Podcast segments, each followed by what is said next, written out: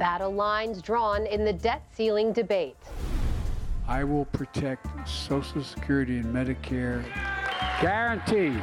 President Biden unveils his proposed budget, a likely preview of his reelection priorities. We need to shrink Washington and grow America. His budget would do the opposite. As a powerful wing of the House GOP issues its new demands ahead of the debt ceiling deadline. Plus, we will never ever surrender to the woke mob. Top Republican presidential contenders make their pitches in a critical state. Next.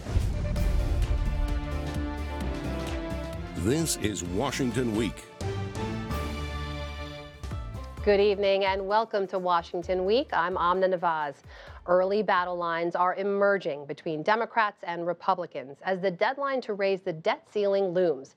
In a speech in Philadelphia, President Biden unveiled his proposed spending plan for the next fiscal year while previewing his priorities heading into the 2024 election cycle. $6.8 trillion budget would increase military spending and a wide range of new social programs. It also aims to reduce future budget deficits by nearly $3 trillion over the next decade through savings and tax increases on corporations and the very wealthiest Americans. And it funds Medicare by taxing households earning over $400,000. The president issued this challenge to Speaker Kevin McCarthy. I'm ready to meet with the Speaker anytime, tomorrow, if he has his budget. Lay it down, tell me what you want to do, I'll show you what I want to do, see what we can agree on, or we don't agree on, let's see what we, we vote on. But the House Freedom Caucus, a critical voting bloc Speaker McCarthy needs, announced what they argue are necessary rollbacks to government spending. The only thing that is responsible is for government to actually tighten its belt. Inflation is caused by massive overspending by the federal government. The only way for America to grow is for Washington to shrink. Among their demands, ending the president's student loan forgiveness program, tougher work requirements for welfare recipients, taking back billions in unspent COVID 19 funds, money for IRS for tax enforcement, and from climate change spending, and a near freeze on discretionary spending for 10 years. Joining me to discuss this and more, Peter Baker, Chief White House Correspondent for the New York Times, Laura Barrón-López, White House Correspondent for the PBS NewsHour, and Leigh Ann Caldwell, co-author of the Washington Post Early 202 and anchor for Washington Post Live. Welcome to you all. Thanks for being here. Thanks for having me. so us. let's just start with this fact, Laura, that a budget is a statement of values.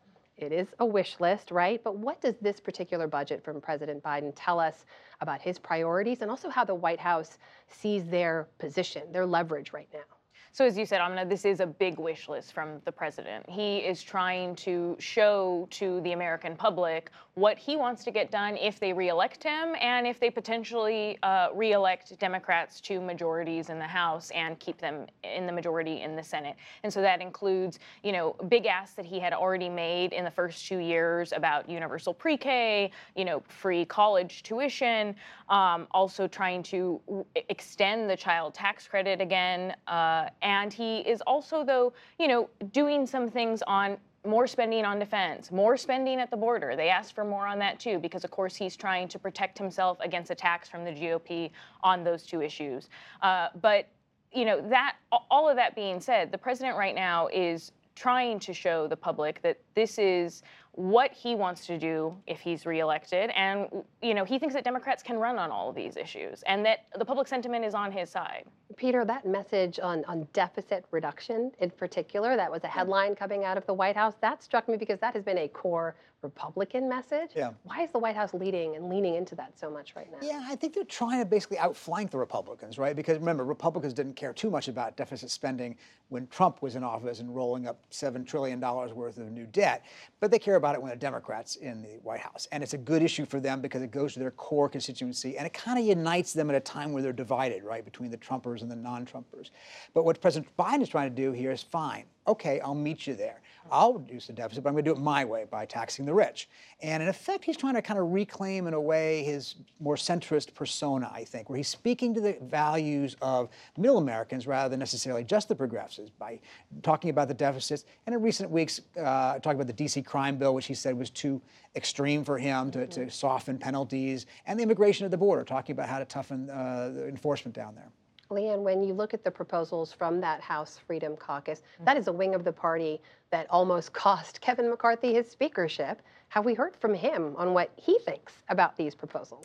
Well, it's actually really interesting that the Freedom Caucus came out with their proposals today. And the reason is is because they are the first ones to come out with something concrete among House Republicans. And so they are laying their stakes of where they stand and what they want earlier than anyone else, trying to move the conversation and the debate toward them.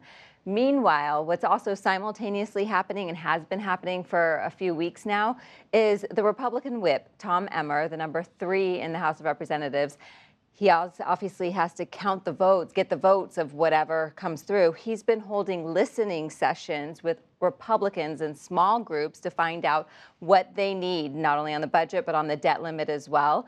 And so while he's holding these listening sessions, trying to see what they can compromise on, the Freedom Caucus has come out with their demands. And so it just shows how difficult and tricky this is going to be for Speaker McCarthy. Is this, Peter, more? We talk a lot about whether Republicans and Democrats can come together on some kind of compromise on the budget.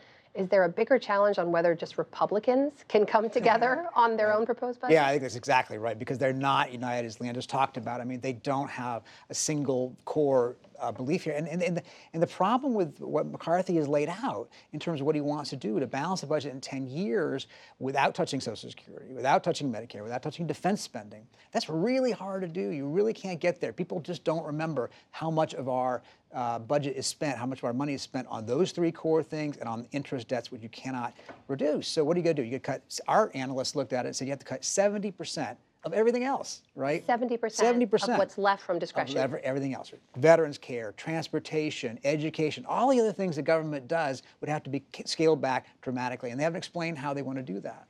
And one other thing, the thing that McCarthy did say, because I didn't answer your question, is Thank you for coming back to that, by the way. that um, the budget, the Republican budget was supposed, was supposed to be out April 15th. That's yeah. what leadership told me several weeks ago. And McCarthy now says that that's going to be delayed probably a few weeks into May. And that is a challenge for them, not only for timing, but also it's going to be delayed in large part because they need to come to an agreement. And that, that gives the president essentially, you know, ammunition to go after them by saying, look, I've put out my budget, I've put out my priorities. Just today, we heard Shalanda Young, the head of the Office of Management and Budget, out there talking to reporters saying, we're waiting for them to say what they are going to prioritize, how they're going to effectively issue these cuts uh, if they are going to stick to their promise, which McCarthy has said we are not going to touch Social Security and Medicare. Mm-hmm. And then after that, they will start having conversations and see where they can go from there. I mean, this is a tough question, but the president has said over and over again I am ready to meet with Speaker McCarthy when they have a budget. Given where we are now, seeing the president's budget, seeing the opening volley from the House Freedom Caucus, which will certainly tie Speaker McCarthy's hands in some way, what does that first conversation even look like? Mm-hmm. Well, they've had somewhat of that conversation already, right? But you know, it's going to be difficult because I'm sure that President Biden is going to be asking over and over again, well, do you have the votes? If you ultimately agree to something with me, mm-hmm. is the rest of your conference going to vote for it? And ultimately, Democrats may have to come over and provide the remaining votes because when we get to the debt ceiling conversation, which is what this is ultimately all about, and whether or not the country goes over the fiscal cliff and defaults on its debts, there are a number of Republicans that don't want to vote for anything, whether it's a clean debt ceiling increase or anything to fund the government. So um, that's going to be hard for McCarthy to get those votes. Leigh Ann, when you look at the timeline, this, I mean, looking ahead to that debt ceiling debate, we know there is a hard date coming in summer when they're going to have to raise that debt ceiling. I will tell you, senior Republicans insist to me over and over again, we are not going to go over that fiscal cliff. They will avoid that. Is that what you're hearing too? Yeah, that's what Republicans say. That's what Kevin McCarthy has said. That's what most Republicans say, I should say. Um, but how they get there is the hard part, and that's what's going to be most difficult. Um, it's going to come, I mean, President Biden wants to separate these two issues of the debt limit and government funding. House Republicans do not. And that's where the challenge is. If you can't even agree on what you're going to vote on or the contours of it. It makes it very, very difficult. And then, of course, you have the Senate too. There, I will say though, there is a little bit of a realization among some in the more far right faction of the party who is realizing that they're not going to get everything that they want. Um, but that's not all of them. And it's going to take a lot of education and a lot of work from le- Republican leadership to get more people on board. Certainly something we are going to follow very closely in the weeks ahead. Meanwhile, we should say Republican 2024 hopefuls this week set their sights on the key state of Iowa. Florida Governor Ron DeSantis has yet to officially enter the race, but he did make his first stop to Iowa to test run his message. We say very clearly in the state of Florida, we will never ever surrender to the woke mob. Our state is where woke goes to die. Former President Donald Trump will visit Iowa on Monday, where his support has lagged. A new Des Moines Register Mediacom Iowa poll today shows the percentage of Iowa Republicans who say they would definitely vote for Trump if he were the nominee has plummeted more than 20 points since June of 2021. Peter, those numbers, when you look at them, it was 69% of Iowa Republicans in June 2021. Now it's 47% of Iowa Republicans. It's still pretty strong, right? right? But what does that number say to you at this stage of the game? Well, it says that there's a weakness there, and he knows that, right? That's why he's getting out there now. He hasn't done very much since he announced his candidacy for a second term, and he's he's watching DeSantis breathing down his neck. DeSantis hasn't announced a thing, and he's already a, a, you know a pretty strong competitor. Now, Donald Trump has the advantage of numbers, right? He doesn't need 50% if there are eight, nine, 10 other candidates out there. We saw that in 2016. He had mm-hmm. 16 other candidates. He won with a plurality of the votes in these early primaries. That's all you need. So he's counting on people getting in. In fact, he said that the more the merrier because he's trying to lure them in because he knows there's a ceiling. Right? There are a certain number of Republicans who are just not going to vote for him, and they're really tired of looking for somebody else. And that's a real problem for them. And then, of course, you add the risk of indictment, which now seems to be looming from multiple sources who nobody knows how that's going to affect things. So it's a pretty volatile moment.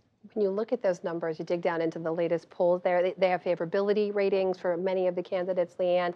Trump's favorability is still among the highest among Republicans there. He's on par with Ron DeSantis. He's way ahead of Nikki Haley and Mike Pence. How do you look at the field right now? What are you hearing?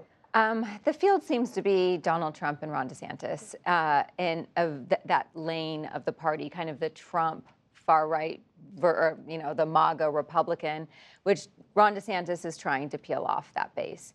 Um, and then you kind of have everyone else who's going to be fighting for votes. But I will say it's really, really early. Every single election cycle, there's always a front runner very early on, and then that front runner very rarely um, becomes the nominee. So I will. President Scott Walker. right? Exactly, you Rand know. Paul or any of those. Right. I, I, you know, Walker jumped in the race. I had in 2015. I had a baby. I came off my maternity leave, and he was gone out of the race. So that's how. That's, that's how we mark time, too. Right. Exactly. exactly.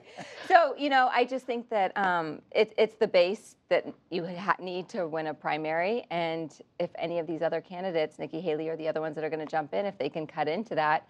There's the the the concern among some Republicans, which you know we've talked about before, is that too many candidates um, will dilute the field. We hear We'll this see. again and again, Laura, right? Everyone, well, not everyone. There are a number of Republican who's maybe want to run themselves, uh, who say, you know what, a- crowded field is, is going to hurt us again. It will clear the way for Mr. Trump to win with a plurality instead of a majority. That's why Larry Hogan decided not to run. That was his stated reason. But I guess at, at this stage, when, when you look at where folks are, uh, there was the never Trump wing, right? There's now the kind of thank you next wing. But is there an organized anti Trump effort of any kind for people who don't believe he should be the Republican nominee? The short answer, no. I mean, there there are a number of Republicans, as Leigh Ann and Peter said, that are trying to say, look, it's time to move on. I mean, that's the whole reason that you see Ron DeSantis and the Nikki Haley's of the world running. But when it comes down to um, their policies and when it comes down to their core messages, they are nearly identical to the former president. And so there may be a conversation about are they done with the man himself? Is the party done with the man himself? Potentially. Um, although there is no one that is forcefully uh, trying to distance themselves from Trump.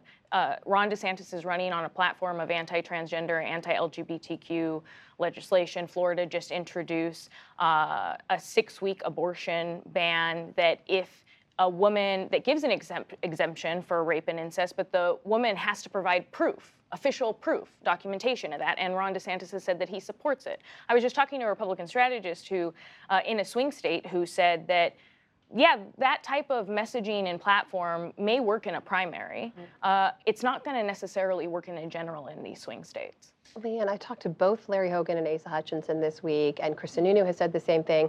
The next nominee, they say, has to be someone who can broaden the appeal, right? Who can broaden the Republicans' uh, support beyond that MAGA base. Is there a moderate candidate that your Republican sources say they would get behind eventually? Is there anyone who stands out to you? That's the challenge. What candidate can get through a Republican primary, but also win a general election? And that's the challenge that there is right now. I talked to a lot of Republicans on Capitol Hill. Um, everyone has different ideas. A lot, I will say a lot of people do not or want someone other than Trump. So official Washington is also looking for something else, even though there's, he still does have a lot of support among the base. You know, we we we analyzed this, and Trump endorsed over 160 people in the 2022 midterms, and uh, only two dozen so far have endorsed him to mm-hmm. date. And so he does. You know, people are starting to look elsewhere. Who that person is, that is just the big question. What's amazing, actually, is that there's, we always talk about Trump lane and a non Trump lane, but there's only a Trumpism lane, right? Mm-hmm. To Laura's point, they're all running for the same candidates. They're all running as the same candidate, except the personality of the former president himself. I can be Trump. Mm-hmm without you know the baggage. That's what DeSantis' message is, right? If you like Trump, if you like his policies, if you like the anti-woke culture war kind of thing, I'm your guy without the indictments, right? I'm the guy. I'm the guy without January 6th. I'm the guy who can move on and and, and take this next generation. And mm-hmm. if DeSantis gets it, age 44, I think, right? Mm-hmm. He's half the age of Biden. He yeah. can make a generational argument, but he's not running in a different lane than Trump. He's running in the same lane. Interestingly, yeah. though, you don't see a ton of support from other senior Republicans for Ron DeSantis either, right? No, but I mean, you, you talk about Asa, like for instance, Asa Hutchinson, very respected governor, former governor of Arkansas. He was on a he was one of the impeachment managers for Bill Clinton. That's when he uh, came to fame. He, he's nowhere. Guys like him don't have an appeal because they don't have that visceral connection, right, with the core base. And the question is for people of the Bush wing of the party, for instance, are they willing to get behind people like DeSantis? Very interesting to see Jeb Bush, for instance, say that he thought DeSantis was doing a good job. Not an endorsement he made clear, but he, he said nice things about him. Yeah, and another data point that just speaks to what we're talking about in terms of is the Republican Party beyond Trump himself versus Trumpism is the whole conversation around January 6th and the fact that the Republican Party as a whole, I mean, the candidates that are potentially running do not call Trump out about January 6th. Do not confront yes. him about the fact that he said the Constitution should be terminated. There are Republicans beyond just Marjorie Taylor Greene on the Hill that are saying we want to take a trip to the jails to see January 6th defendants and es- essentially, you know, revise history on mm-hmm. January 6th. So the party as a whole is just essentially excusing Trump on January 6th and trying to revise history on it. You've made my segue for me, which was I want to, before we go, I want to ask about the fact that we have seen a revision of history uh, unfold on Fox. Tucker Carlson, we know, got access to that security footage and has been kind of rewriting what happened on that day and, and, and uh, claiming that it was peaceful falsely on January 6th. Look, we all know the role the media plays. We know the role Fox has played in particular in pushing the false claim that the 2020 election was stolen. And we know a lot of this as a result of the new filings from that Dominion Voting Systems lawsuit. I just want to share one of those text messages that was revealed as part of those filings. This is from Tucker Carlson on January 4th, 2021, to a colleague talking about uh, former President, or then President Trump, rather, saying, quote, we are very, very close to being able to ignore Trump most nights. I truly can't wait. Followed by then saying, quote, I hate him passionately. Peter, knowing what we know now about these private, the private contempt for Mr. Trump, privately dismissing the election fraud claims while publicly pushing them, publicly supporting him, does any of this make a dent? In the Fox space? Well, it's a good question because basically what we've learned from this is how much Fox is afraid of their own viewership, right? And in some ways, it's the same way with Trump. Trump is almost afraid of his own base to some extent too. Why did he not brag about vaccines when he could have said, "This is my biggest accomplishment"? Because the base booed him at a rally. He became afraid of the own of his own people, and that's where Fox is too. They don't want to alienate their own viewership. We got hold of the New York Times. We got hold of an audio tape, this meeting that Fox executives had with some of the anchors after the Arizona call in 2020, in which they were all angsty about the fact that they were taking so much blowback. How can we make a call on a state without getting this blowback from our viewers? That's not what journalism is supposed to be. But they're so captive to that, and I think that's been the re- big revelation. Does it make a difference? I don't know. Most Fox viewers are not watching the Dominion lawsuit. Laura, how do you see it? I, whether it makes a difference with the base, yeah, I, I don't think we really know yet. When I was at CPAC and I asked people there about what was coming out in Dominion, they either said, well, they excused it and then said, you know, I still believe Trump. I still believe the election was stolen. And, you know, they, they didn't necessarily say that they were going to stop watching Fox either.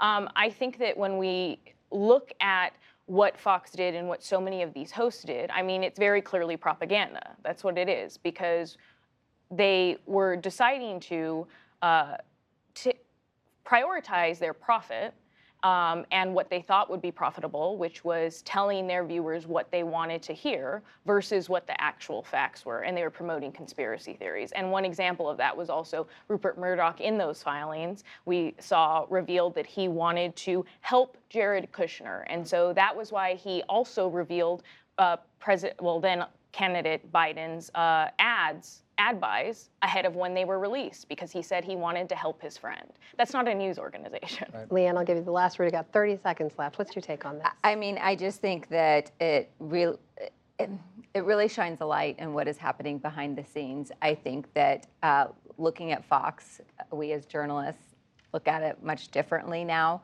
Um, now it was clear that they knew what the truth was, but they decided to ignore it. And I think that they should have a huge credibility issue on their hands. Uh, we'll see where this goes. And ultimately, I don't know, though, legally, if it's enough for uh, Dominion to win this lawsuit. We I'm will not a lawyer. See where this goes. Thank you to mm-hmm. you all. That is Washington Week for tonight. Thank you so much to our panel for joining us and for sharing your reporting. Thanks to all of you for watching at home. And be sure to watch PBS News Weekend for the latest on the millions nationwide who are at risk of losing their Medicaid coverage as the COVID public health emergency winds down. I'm Amna Nawaz. Good night from Washington.